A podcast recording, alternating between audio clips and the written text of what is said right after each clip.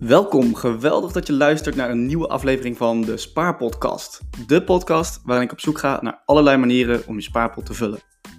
Ik ben Robin en als indexbelegger in hart en nieren is het mijn doel om met deze podcast alles rondom persoonlijke financiën voor millennials een stuk leuker en toegankelijker te maken.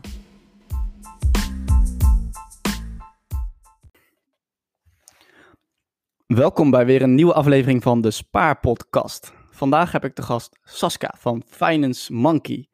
Ik vind het heel erg leuk dat ze er is, want ik vind haar blogs altijd enorm inspirerend en inhoudelijk heel erg goed. Dus we gaan meteen beginnen met de eerste vraag. Welk cijfer geef jij je eigen financiële situatie tussen de 1 en de 10? Ja, dat is best wel een lastige vraag. Ja, merk zelf. Ik denk eigenlijk een 8. En dat komt voornamelijk omdat ik toch nog niet helemaal ben waar ik zou willen zijn. En ja, mijn hoogste doel is natuurlijk financiële onafhankelijkheid. En nou ja, ik ben 30, ik werk nog niet zo heel erg lang, dus het zou wel heel grappig zijn als ik dat al had bereikt, maar daar ben ik helaas nog niet. Dus uh, mocht ik dat hebben bereikt, dan is het denk ik wel echt een dikke 10, maar uh, voor nu nog wat uh, verbetering mogelijk. Oké, okay. en heb je al eens berekend hoe lang dat nog gaat duren voordat je financieel onafhankelijk bent? Zeker, ja. Mijn vriend die zegt altijd dat ik er wel tig Excel-sheets over heb. dus die, er zijn meerdere scenario's. Um, maar een van de scenario's is uh, misschien over vijf jaar wel stoppen en dan een heel ander type leven. Kijk, oké. Okay, maar dat soort... betekent niet uh, financieel ja, onafhankelijk zoals we dat nu zeg maar uh, uitgeven, maar wel op een iets andere manier. Ja, precies. Dus dat je niet meer echt hoeft te werken voor het geld, maar nog wat doet wat je leuk vindt, waar je nog wat uit verdient bijvoorbeeld. Klopt, ja. En misschien, nou ja, waarschijnlijk in een ander land wonen waar het iets goedkoper is. En, ja, geo-arbitrage hoor ik al. Oké, nou goed. Daar uh, wil ik het zo zeker met je nog wat langer over hebben. Um, maar eerst, niet iedereen kent jou natuurlijk. Dus kun jij misschien nog even voor de luisteraar zeggen wie jij bent en wat je precies doet op je blog? Zeker, ja. Ik ben Saskia van Engen en ik blog inderdaad op financemonkey.nl. Uh, dit doe ik al bijna alweer drie jaar inmiddels. Uh, het gaat voornamelijk over beleggen en financiële vrijheid. Uh, in het begin ook wel veel over persoonlijke financiën, maar nu gaat de focus toch wel meer over beleggen en financiële vrijheid. Omdat ik daar zelf eigenlijk ook veel mee bezig ben. Oké. Okay. Dus, ja. En waarom interesseert het onderwerp financiële vrijheid je zo erg? Naast natuurlijk dat het heel erg logisch is dat je graag financieel vrij wil zijn. um, Nou, het is denk ik toch wel iets wat eigenlijk, eh, zeg maar van kinds af aan heb ik het niet meegekregen. En als ik het tegen mijn ouders zeg, dan word ik eigenlijk ook keihard uitgelachen. Van ja, maar dat kan toch niet? En waar kom jij nou vandaan met je gekke ideeën? Dus ik zie het eigenlijk wel als een soort van uitdaging om het wel te kunnen doen. En ik, ja, ik vind het gewoon eigenlijk wel heel erg grappig dat je uh, nou ja, na 10, 15, 20 jaar eigenlijk hard werken, dat vaak wel. En veel sparen en zuinig leven. Dat je daarna gewoon kan zeggen van hé, hey, maar ik stop er nu gewoon mee. In plaats van dat je inderdaad echt tot je 65ste en misschien nog wel ouder door moet werken. Ja, en hoe hoop je daar te komen over vijf jaar? Welke stappen eh, ga je zetten? Spa je zegt ik spaar heel veel. Kun je dat een beetje omschrijven? Nou, ik spaar eigenlijk weinig. Ik beleg heel veel. Uh, ik beleg zo'n 50% van mijn inkomen op dit moment. En um, dat wordt eigenlijk alleen maar meer. En dat komt voornamelijk doordat er extra inkomstenstromen, zoals mijn blog, bijkomen. Um, verder leven we heel erg zuinig. Dus we hebben bijvoorbeeld een huis gekocht wat niet heel erg duur is. We zijn daardoor ook uit de Randstad weggetrokken en zijn in Apeldoorn gaan wonen. Uh, voornamelijk omdat de huizen hier wat goedkoper zijn en we toch wel ook gewoon een mooie tuin wilden. Dus nou ja, dat komt hier dan wel weer voor het geld wat we ervoor wilden uitgeven. Uh, we maken ook bepaalde keuzes, zoals bijvoorbeeld, we hebben geen auto. Ja, dat scheelt best wel heel erg veel in de maand. En ja, dat zijn eigenlijk de keuzes die we tot nu toe al wel hebben gemaakt. En we zijn er gewoon best wel heel erg veel mee bezig, ook samen met mijn vriend. Oké, dus jullie willen het echt samen bereiken? Ja, zeker. Ja, het is niet uh, voor één persoon. Uh, al heeft hij nog wel iets meer dat hij wil blijven werken misschien, omdat hij zijn werk gewoon heel erg leuk vindt. Niet dat ik mijn werk niet leuk vind, ik vind mijn werk ook heel erg leuk, maar ik vind andere dingen ook heel erg leuk. En ja, werk is toch soms wel een moedje en andere dingen die zijn soms net iets meer hobby. maar dat zul je vast zelf ook wel herkennen in die. Ja, ja ik, ik, heb ook gewoon eh, op dit moment een hele leuke baan waarvan ik echt geniet. Um, ik sluit niet uit dat ik over een paar jaar misschien denk van, joh, ik, ja, het klinkt zo raar misschien, maar ik heb altijd gedacht van, ik zou nog wel eens een keer in een bar willen werken of zo. Dat heb ik vroeger wel eens gedaan. Het lijkt me gewoon heel gezellig met al die mensen een praatje maken en uh, dan verdien je toch wat. En dan hoef je echt niet meer een, een hoog inkomen te hebben. Niet dat het nu zo uh, bijster hoog is, maar goed. je gaat toch iets minder verdienen. En nou ja, maar goed, je hebt nog een spaarcentje waar je iedere maand iets van af kan snoepen. En dan zo kan je leven. Ja. Ja. ja wat, zou jij, wat zou jij willen doen dan over vijf jaar? Oeh, nou, ik zou toch eigenlijk wel willen dat van mijn blog eigenlijk een soort fulltime baan gemaakt is. Daar, ja, daar zit toch wel een soort ambitie. Uh, maar ik zie eigenlijk ook wel een heel ander leven voor me. Dus veel meer op het platteland en uh, iets meer leven van het land. En daardoor heb je ook minder nodig. Dat, ja, dat is toch ook nog steeds wel een droom. Oké. En hoeveel ben je nu bezig met je blog? Hoeveel uur? Ja, bijvoorbeeld, ja. Um, dat is een beetje afhankelijk van de week. Uh, de ene week is het zo'n 8 uur, de andere week is het iets meer. Ik ben sinds augustus ook twee artikelen per week gaan plaatsen. Dus dat, uh, dat vergt wel wat meer tijd. Maar ja, het is wel heel erg leuk. Knap. Ja, ik struggle al met één per week af en toe. Dus ik vind dat echt heel knap. en zeker omdat, ja, dat had ik al gezegd. Maar jouw artikelen zijn inhoudelijk zo goed. Weet je, het is niet dat je zo'n een of ander oppervlakkig artikel schrijft. Je doet echt je onderzoek. Dus dat ja, vind ik dan ook knap. Ja. ja. Ja, een artikel duurt toch vaak wel drie tot vier uur om te schrijven eigenlijk. Dus dat is wel, er gaat wel tijd in zitten, ja. Ja, je hebt ook heel veel kennis over, maar dat komt volgens mij ook omdat je een financiële achtergrond hebt. En hoe doe je dat verder? Hoe krijg je al die kennis over, nou ja, de, de, het grote scala aan onderwerpen waar je wel niet over schrijft? Uh, ja, dat is inderdaad best wel divers eigenlijk. Um, ten eerste ben ik eigenlijk altijd al wel redelijk goed geweest met financiën. Ik heb iets meer een uh, rekenknobbel dan een talenknobbel. Al hoop ik niet dat te veel mensen dat zien op mijn blog, maar ik hoor het wel eens dat, me, dat er allemaal spelfouten in staan. Maar ja, vergeef me, het gaat meer om de cijfers bij mij dan om misschien hoe het is geschreven. Um, daar ben ik eigenlijk inderdaad altijd wel heel goed in geweest. En mijn studie is ook met een financiële achtergrond. Um, ik heb nog iets meer dan een jaar in de audit gewerkt bij een groot accountantsbureau. En daar ook voornamelijk in de bankaire sector, dus daar heb ik ook wel veel gezien. En ik heb nog een jaar bij een bank gewerkt en dan voornamelijk op de handelsvloer. Maar ik was zelf geen trader, maar ik had er wel veel mee te maken, dus daar leer je ook wel heel erg veel van. En ja, eigenlijk leert het je ook wel, het leert je voornamelijk een soort denkpatroon aan, waardoor je eigenlijk informatie die je leest veel beter kan beoordelen of het nou waar is of niet. In, zeg maar in hoeverre, je, nou ja, in hoeverre dat al overeenkomt met je eigen kennis. En dat, uh, dat is wel heel handig, merk ik. Ja. Heb je een voorbeeld van uh, wat zijn nou een beetje de best gelezen artikelen op jouw blog? Poeh, uh, die zijn best wel verschillend.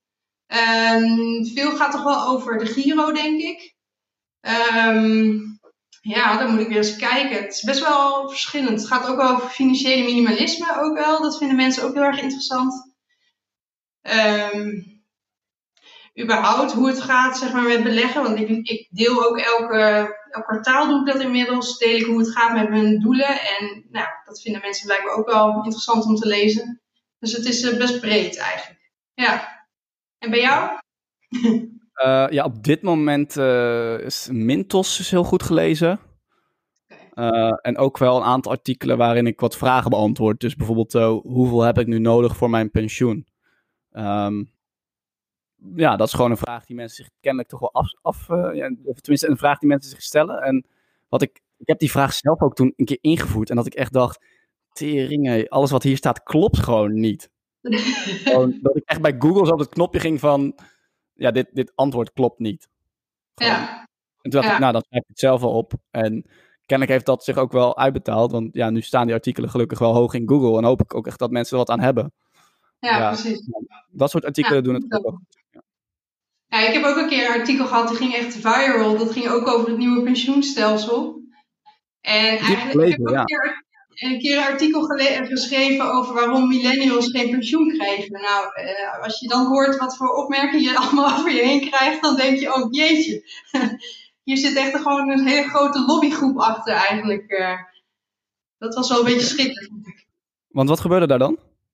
Uh, nou, je kreeg best wel veel comments van. Nou, ik, ik schat in iets oudere mensen uh, die mij uh, nogal dom vonden en totaal niet geloofden wat ik schreef. En het, toch met andere informatie kwamen die dat dan vervolgens niet konden onderbouwen. En dat ik dacht, ja, maar ehm, ja, hoe denk je dit? ja, hoe denk je dit waar te kunnen maken, zeg maar? Dat vond ik wel heel bijzonder eigenlijk om mee te maken. Ja, ja dat is af en toe best lastig. de comments van andere mensen die misschien net iets minder verstand van het onderwerp hebben of toch emotie daarbij voelen. Uh, dat kan ja, ik denk voornamelijk dat laatste. En ja, dat, die emotie die gaat dan leven. Ik bedoel, ja, zoveel mensen, zoveel waarheden, dat geloof ik ook hoor. Maar ja, uh, ja, ik vertrouw toch wel bepaalde instanties op hun informatie. En ja, als jij dan met iets heel anders komt, dan, dan trek ik dat toch wel in twijfel soms. Ja, nou, knap. Uh, je doet het al drie jaar en, uh, en, en, met goede artikelen nogmaals. Uh, ik wilde heel even doorgaan op dat beleggen, want je zegt ik beleg 25% van mijn inkomen. 50. Um, 50, oh zo, dat verstond ik even kind. Twee keer te hoog, 50%. Ja. Dat, is nog eens een, dat is nog eens een savings rate, alleen dan bij jou is het een, een investing rate eigenlijk. Goed, ja. Waar gaat het allemaal in? Waar, waar steek je dat iedere maand in? Nou, een van de favorieten is denk, ja, dus denk bij bijna iedereen wel VWRL, dus Vanguard All World. Ja. Uh, dat is wel een van de meest gebruikte, voornamelijk omdat er heel goede spreiding is tussen zowel sectoren als tussen regio's en landen. Ja. En daarnaast ben ik toch ook wel een beetje, um, nou ja, ik wijk er soms wel iets van af, omdat ik het soms ook wel iets saai begin te vinden om maar één minuut per maand bezig te zijn met beleggen en dan is het weer klaar. Um, dus ik heb ook een klein beetje in een AX-ETF en in een S&P 500 ETF. En recentelijk heb ik ook nog een ETF erbij gedaan, uh, die is voornamelijk gefocust op China. Dat heeft de ticker ICHN. Oké, en je koopt alles via de Giro dan? Ja, klopt. Oké, en wat vind je dan van dat uh, de Giro laatst zo negatief in het nieuws is gekomen? Ja, dat was wel een beetje, uh, ja, ik vond het toch wel schrikken, merk ik. Uh, je gaat er toch wel vanuit dat iets beter gereguleerd is. En um, nou ja, zeg maar het verhaal waardoor ze in het, in het nieuws zijn gekomen, dat was eigenlijk ook wel een beetje mijn werk wat ik hiervoor bij de bank deed. En ja, daar kun je toch wel zien hoeveel risico dat eigenlijk met zich meebrengt. Want uh, op het moment dat inderdaad die tegenpartij. Nou, moeten we iets meer informatie hierover geven of zijn jullie uh, Even een quick recap, wat is er ook weer gebeurd?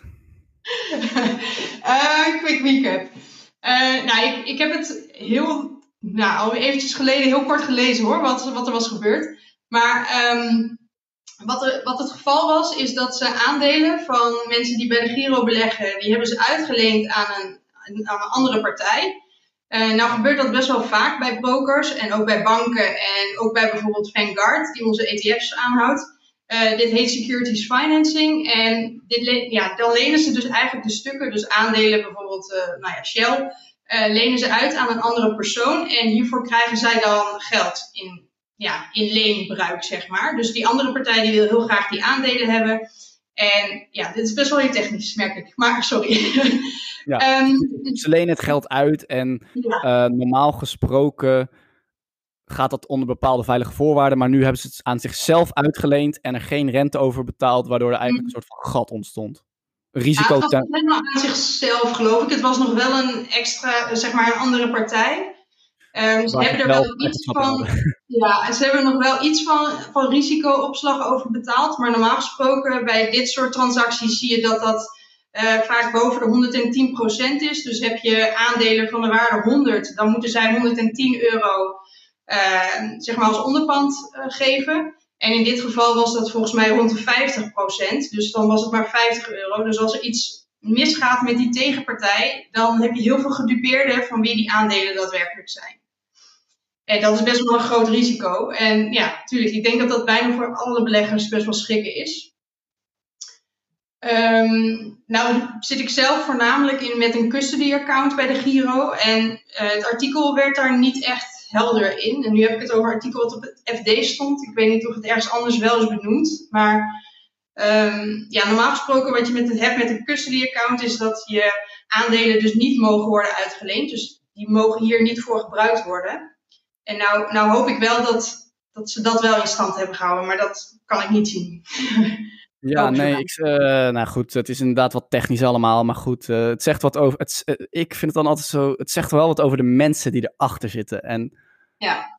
dat baarde me ook wel wat zorgen, maar goed, ik persoonlijk heb de Giro nooit actief heel veel aangeraad. Ik denk dat het, aangeraden, sorry, ik denk dat het echt wel gericht is op de wat ervarener belegger en ik richt me toch wat meer op de beginner. En juist dit soort dingen, die je dus dan niet kan weten, dat je tussen zo'n custody account en een ander account moet kiezen, dat, ja, dat is dan eigenlijk al een stap te ver. Dus uh, wat mij betreft is het altijd spreid sowieso over meerdere brokers je, waar je investeert. Uh, of je nou, ja, nooit alleen bij de Giro of nooit alleen bij een ander bedrijf. Ja. ja. Nou ben je als, ja, nog misschien heel kort, nu ben je als belegger wel uh, verzekerd tot 20.000 euro. Ja, precies. Maar van 20.000 euro word jij niet financieel onafhankelijk. Dus, uh... maar dat is misschien nog wel even goed om er wel bij te zeggen. Dat je voor kleine bedragen dat wel uh, bent. Ja, alsnog weet je, dat was ook met iSafe. Maar dan duurt het een jaar of zeven voordat je je geld terugkrijgt. En als jij uh, gewoon een kledingzaak hebt of wat dan ook. En je dat geld nodig hebt. Dan wil je niet zeven jaar op die 40.000 euro wachten. Of, of die 20.000 euro. Dat, dat wil je gewoon gelijk terugkrijgen. Nee, dat is waar. Klopt. Ja. ja. Maar goed. Wat waar leg jij dan voornamelijk? Nou, ik dus uh, hoofdzakelijk bij Brand New Day maandelijks eh, index beleggen. Dus gewoon maandelijks aankopen. Um, als je dus naar de uh, technische term, maar de total expense ratio kijkt, zit het VWRL en Brand New Day, ja, dat scheelt uiteindelijk niet zo heel veel. En ik denk, ik weet dat het, dat het jaarlijkse kosten hoger zijn en dat het geld kan kosten. Maar ik denk dat het gemiddeld genomen, als je alle mensen even op één populatie gooit, dat het aantal fouten dus minder is, waardoor de kosten eigenlijk positief zullen uitvallen. Want je hebt niet de verleiding om even een aandeeltje Tesla bij te kopen op het verkeerde moment. En dan weer te verkopen op het verkeerde moment. En het aantal mensen dat ik heb gesproken over de Giro, dat dan toch even op de verkeerde beurs gaat handelen. Oh, weer kosten erbij. Oh, vergeten. Oh, uh, weet je, uh, met die kernselectie en dat soort dingen. Echt, de Giro is echt een prima partij. En ik zeg ook niet dat iemand er weg moet gaan. Ik denk alleen dat ik zo vaak heb gehoord dat mensen zichzelf daar overschatten. En dan denk ik, ja, dan had je net zo goed eh, je niet druk hoeven te maken. En gewoon maandelijks automatisch afschrijven. Iets hogere kosten, maar dan had je wel die fouten niet meer. Nee, dat is waar. Dat is inderdaad ook een methode, ja. Ja, dus ik zeg nu eigenlijk altijd, als, iemand, eh, als een vriend of zo het vraagt, zeg ik, joh, ga de eerste drie jaar lekker bij Brand New Day. Maak geen fouten. Bewijs maar eens dat je dat kan. Dat het een keer als het stijgt, dat je niet gaat verkopen als het daalt. Dat je niet gek gaat lopen doen. Als je dan een beetje comfortabel voelt, dan ga je eens een keer verdiepen in een gevorderde. Maar als jij je eerste belegging voor 10.000 euro eh, Tesla gaat kopen, dan ben je volgens mij niet zo goed bezig. Want dan heb je te weinig kennis, je overschat jezelf. Je moet daar gewoon bekend mee raken. Ja. Ja. Dat, eh, ja. dat doe ik. Maar ik wil dus wel um, naar een tweede naar een tweede broker. Maar goed, ik heb nog niet zo heel veel uh, aan beleggingen, dus het kan nog even bij Brand Day. Ja, wat ik ook bij Brand Day doe, is uh, mijn pensioen. En daar ben je ook druk mee bezig, tenminste, want je wil al met je 35ste met pensioen. Klopt. Nou, dan wil ik nog niet met mijn 35ste denk ik met pensioen, maar er zijn nog wel steeds inkomsten dan. Maar uh, ik ben inderdaad ook bezig met pensioenbeleg. Wel weer bij de Giro, dus dan hebben we twee verschillende partijen die we misschien kunnen bespreken. Maar ja, daar ben ik inderdaad ook druk mee bezig, ja. ja. Dus je koopt ook VWRL voor je pensioen op de pensioenbeleggerrekening bij de Giro? Klopt, ja. Alleen VWRL. Oké.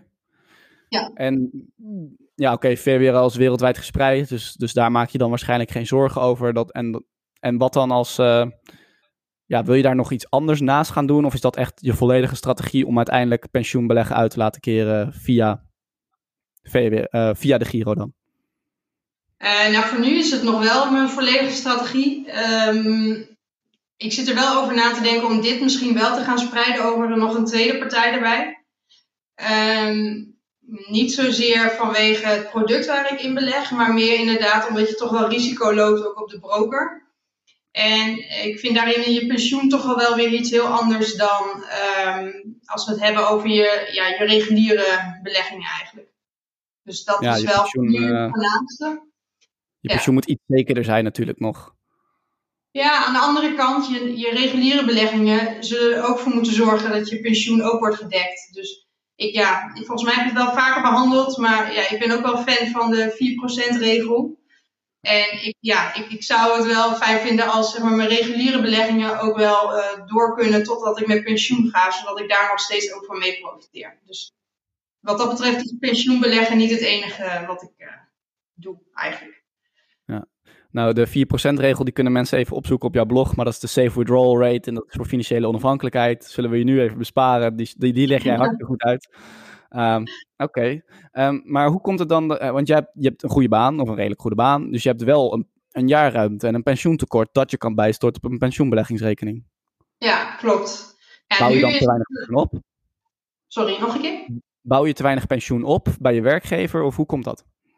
Ja, op dit moment eh, weet ik het eigenlijk niet, want ik ben dit, begin dit jaar begonnen in de financiële, of in de, zo zeg weer financiële sector, maar die ben ik toch echt al uit. Ik ben eh, begin dit jaar begonnen in de zorgsector, dus ja, nou is, staat het pensioenfonds Zorg en Welzijn niet als de allerbeste bekend. Dus ik, ik schat zo in dat ik hier inderdaad ook een klein beetje jaarruimte ga opbouwen. Of eigenlijk over heb, want je bouwt hem juist niet op.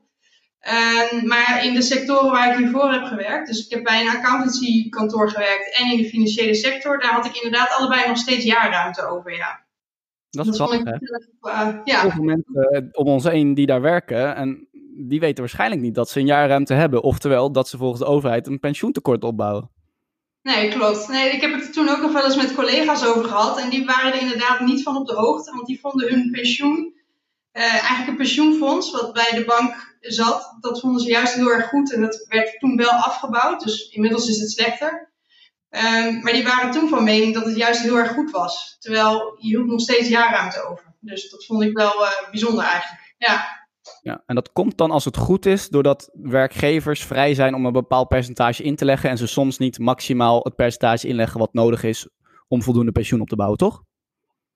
Ehm, ja eigenlijk is het zo inderdaad dat je pensioenopbouw niet eh, evenredig is zeg maar, met wat je op dat moment verdient. Dus ze gaan ervan uit dat je een bepaald, volgens mij is het 70% van je huidige salaris ehm, aan pensioen zou moeten opbouwen. Eh, nou ja, elk jaar natuurlijk totdat je dan met pensioen gaat. En dat percentage wordt dus niet, opgebouwd.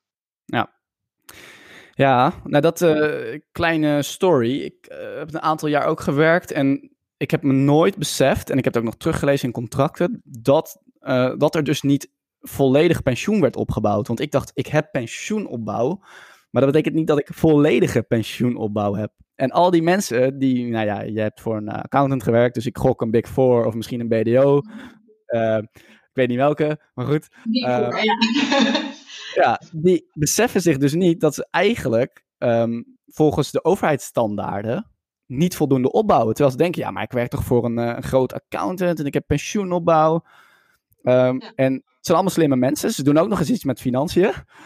En ze hebben nog nooit berekend of ze dat tekort daadwerkelijk hebben. En ja, hoe, hoe komt dat, denk je? Ja, ik denk eigenlijk dat onze generatie er gewoon nog niet zo mee bezig is.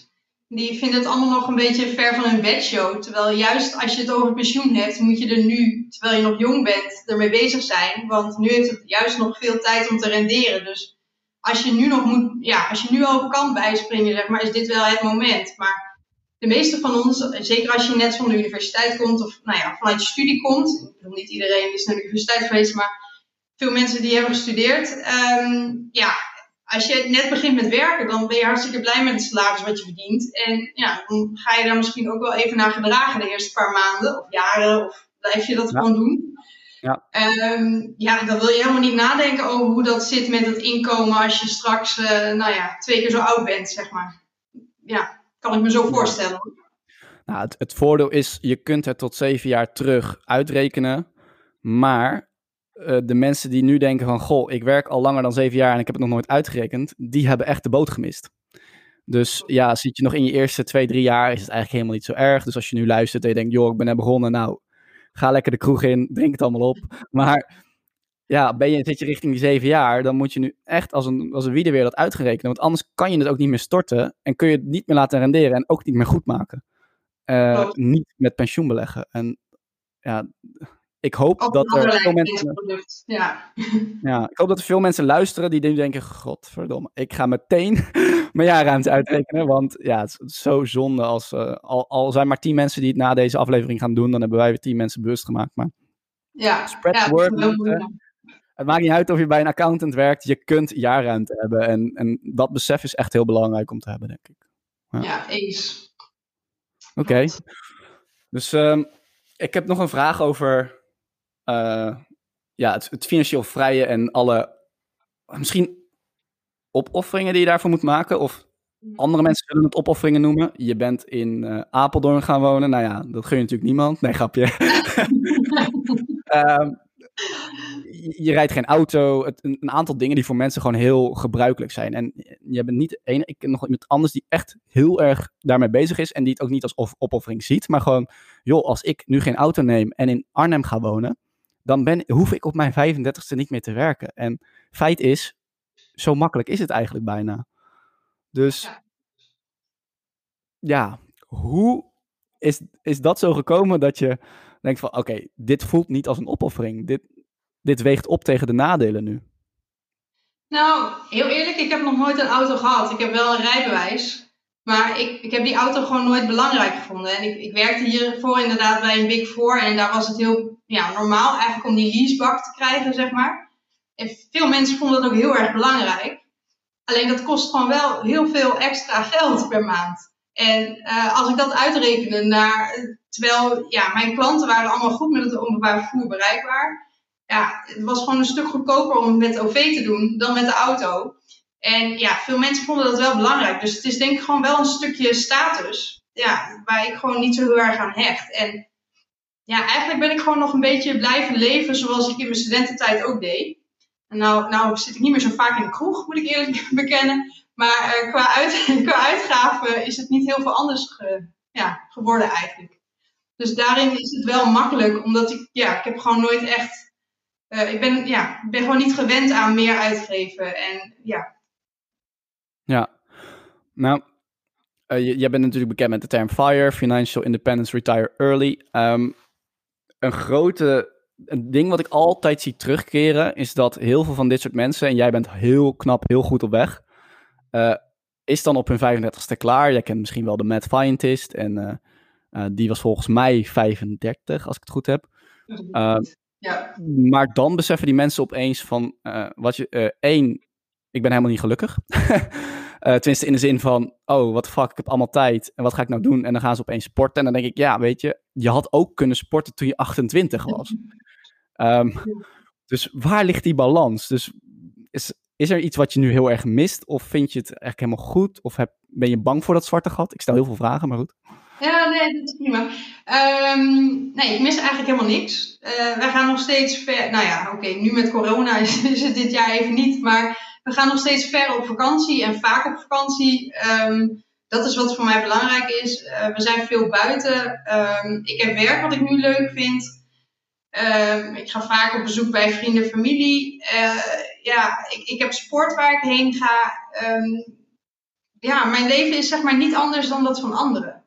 En natuurlijk, ik, ja, ik ben wel hoog opgeleid, dus misschien is mijn salaris hoger en daardoor klinkt 50% uh, nou ja, als veel. Dat is misschien niet voor iedereen haalbaar. Nou verdien ik ook niet echt een, raar absorbitant bedrag of zo. Ik bedoel, ja, ik werk ook gewoon in de zorgsector en het is niet dat ik een of andere topbaan heb ergens, dat zeker niet. Uh, ja, wij letten gewoon op wat we uitgeven en we doen gewoon normaal, zeg maar. We doen gewoon normaal, dat doe je al gek genoeg. Um, ja, wel vind ik het soms lastig. Ik merk het vooral hier bij ons in de buurt. We zijn het enige huis zonder auto. En ik denk toch dat mensen daar iets van vinden. Nou is het in de Randstad altijd wat makkelijker, maar ja, hier in uh, Klein Apeldoorn, om het maar zo te zeggen, vinden mensen daar toch wel wat van ja, het is toch wel, het wordt gewoon gezien als normaal. Terwijl, ja, hebben we het nou eigenlijk echt nodig? Dat geloof ik niet. Dus ja, voor mij is het niet normaal. Maar ja, nee, ik, ik mis niks. En ik, ik denk ook zeker niet dat ik hierna in een zwart gat ga vallen of iets dergelijks. Uh, ik, ik haal heel veel plezier uit mijn blog. En dat is ook echt wel een passie van me. En dat wil ik hierna ook echt blijven doen. En zulke soort dingen wil ik ook graag blijven uitbreiden. Omdat ik, ja, daar, daar zit eigenlijk gewoon ook heel veel plezier voor mij. En het is echt niet zo dat als je dan stopt met werken, om maar zo te zeggen, omdat je vroeg met pensioen gaat, dat je dan niks meer gaat doen. Ik bedoel, ja, misschien blijf je nog steeds wel werken, maar dan niet in de traditionele zin van het woord. En misschien ga je inderdaad weer uh, in de kroeg biertjes lopen uitdelen. En dan wel van achter de bar in plaats van aan de andere kant misschien. Maar uh, ja, ik denk dat het in veel, uh, veel scenario's gewoon mogelijk is. En Um, het hoeft echt niet altijd alleen maar het standaard te zijn dat je, nou ja, je bent klaar met studie of met school en je gaat aan het werk en je blijft dat doen totdat je met pensioen gaat. Ik bedoel, er zijn zoveel smaken mogelijk en zoveel variaties, dat is wel, uh, ja, er is veel mogelijk. Ja, er zijn inderdaad meerdere versies van financiële vrijheid mogelijk. En wat ik inspirerend vind, is het feit dat je die cirkel probeert te doorbreken van wat voor iedereen maar normaal is. Van een auto, lekker 40 jaar gaan werken. En nou ja, ik hoop dat het mensen aan het denken zet. Dus mochten ze daar meer over willen weten, kunnen ze sowieso op je blog kijken. Maar je zei ook, er komt nog meer aan. Wat komt er nog meer aan dan? Ja, nou ja, als mensen me al wat langer volgen, die weten dat ik in het begin wel eens uh, wat YouTube-video's heb gemaakt. Maar vanaf ongeveer, nou ja, eerste week april, of, uh, april. Waarom zeg ik nou april? Ik bedoel oktober. april is nog zo ver weg. De eerste week van oktober ga ik weer uh, beginnen met YouTube. Dus dat is wel, wel heel erg leuk. Ook wel weer spannend, want dan zit je wel weer echt met je gezicht nou ja, op YouTube. Daar vinden mensen toch ook altijd weer wat van. Maar ja, het is, ik vind het een heel erg leuk medium. En ik denk juist dat onze doelgroep, zeg maar de millennials, daar ook veel op zitten. Dus ik hoop dat mensen daar ook te kunnen bereiken. En meer te leren over hoe financiën in elkaar zitten. En ook over beleggen en financiële vrijheid. Inderdaad, nou, ik kan in ieder geval zeggen dat mocht de luisteraar nu interesse hebben in goede artikelen of video's. Ik ga ervan uit dat je video's net zo kwalitatief goed zullen zijn. Dat ze jou zeker moeten gaan volgen. Uh, ja. ja. Maar je zit zelf nu op YouTube, toch? Ja, ik heb mijn podcasts, uh, die worden sinds kort op YouTube gepubliceerd. Dus op het moment dat deze op YouTube komt, zullen ze al wel een tijdje uh, online staan. Maar die heb ik inderdaad toegevoegd, ook omdat mensen erom vroegen. Toen nog zonder beeld, um, alleen de audio. maar wie weet dat ik in de toekomst wel gewoon dit soort gesprekken vaker op ga nemen. En dan kunnen mensen nog eens zien hoe wij praten. Joh. Dat is toch hartstikke gezellig. Ja. Ehm, nou, dus misschien dat ik daar ook wel wat meer mee ga doen. Maar ja, je, ja inderdaad, ik doe het ook naast mijn werk en het kost veel tijd. En aan het begin was het wel echt een keuze om, nou eigenlijk hetzelfde als, als wat jij hebt gedaan. Ik heb iets van zeven video's gemaakt en daarna dacht ik, oké, ik vind podcasten toch wat leuker. Um, maar nu dan de podcast ook op YouTube uh, voor mensen die bijvoorbeeld geen Spotify hebben of zo, weet je, het scheelt je toch weer een tientje per maand, hè? zeker, zeker. Nou, dat is ook gewoon een leuk medium, toch? Ik denk dat het werkt. Ja, koop het. En uh, oké, nou ja, ja, ik vond het, het onderwerp financiële vrijheid leuk. De, mensen kunnen er meer over leren. We hebben het over pensioenen gehad. Is er dan nog iets anders waarvan je denkt, dat is echt wel heel handig dat millennials dat weten. Dus misschien is er een tip voor financiële onafhankelijkheid. Misschien een onderwerp waarvan je denkt, nou, daar hebben we het totaal niet over gehad, maar uh, gooi hem nog eens op. Dat is wel een lastige vraag eigenlijk. Um... Nou, een ander artikel wat ook best wel altijd goed doet op mijn blog, maar ook wel een beetje controversieel is, is eigenlijk door niet meteen je studieschuld volledig terug te gaan. Ah, mooi. Hier hou ik van. Controversieel. Laten we even wat stof opwaaien, want inderdaad. Ja, precies. Afgelopen periode van de, oh, van duo. Vijf jaar lang uitstellen bovenop de twee jaar die je al krijgt. Ja, klopt. Ja. Want eigenlijk... Heb ik, ja, polletje gedaan op Instagram. Ik ben, ja, dat is gewoon binnen de regels en daar is het voor. Um, dus zet die aflosvrije periode aan. Uh, volgens mij doe jij dat ook dus? Goed, ja. ja. Nou, het zal misschien wat controversieel zijn en sommige mensen zullen het niet met ons eens zijn, maar ik sta daar uh, 100% achter. Ik bedoel, uh, ja, zo zijn de andere regels die weer net in ons nadeel zijn misschien. En deze regel is gewoon een regel. En we gaan het ook netjes terugbetalen. Het is niet dat we het uitstellen om het niet terug te betalen. We gaan het gewoon iets later terugbetalen om een rente mee te... Of ja, inkomsten extra uit te halen, toch? Ja. Klopt, ja. Ik bedoel, je betaalt 0,0% rente over je studieschuld en ergens anders kun je veel meer erover verdienen. Dus waarom zou je dan nu aflossen, terwijl je dat beter ergens anders voor kan gebruiken eigenlijk? Ja, ja, dit is een controversieel advies. Mocht je nu leningen hebben waar je wel hoge rentepercentage over betaalt, kan je ze wel beter eerst aflossen. Maar als je een rentepercentage van 0% hebt, dan loont het om het op een slimme manier, al is het maar een deposito, dan dan heb je en uh, de, de schuld wordt minder waard vanwege inflatie. En je pakt nog een procentje of 1, anderhalf als het misschien een vijf jaar is. Dus dat is volledig veilig. Ja, ja je bent dief van je eigen portemonnee als je het niet doet.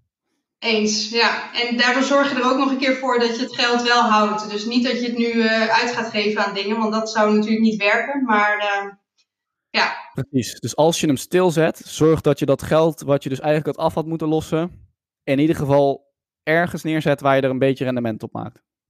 Ja, dat zou wel mijn tip zijn, ja. Nou, uh, bij mij heeft geen stof doen opwaaien. En uh, we zullen misschien wat comments krijgen. Als je het niet mee eens bent, zet het lekker in de comments. Wij zijn het er per definitie wel mee eens, dus uh, boeien. Laat het gewoon allemaal censureren. ja, precies. Heel goed. Nou, leuke tip. Uh, mooi dat we zo op één lijn zitten. ik moet nog wat langer doorwerken dan tot mijn 35e, maar dat is allemaal niet, helemaal niet erg. Dat, Komt ook goed. het is allemaal hartstikke leuk, joh. Dus bedankt voor je tijd. Heel erg leuk dat je er was. En ik wens je heel veel succes met je blog, met je video's. En wie weet spreken we elkaar in de toekomst nog eens.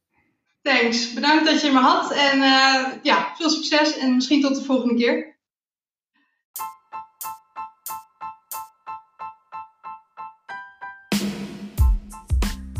Bedankt voor het luisteren naar de Spaarpodcast. De podcast die spaarpotten uit hun voegen laat barsten. Ben jij nu klaar om je financiële shit op orde te brengen?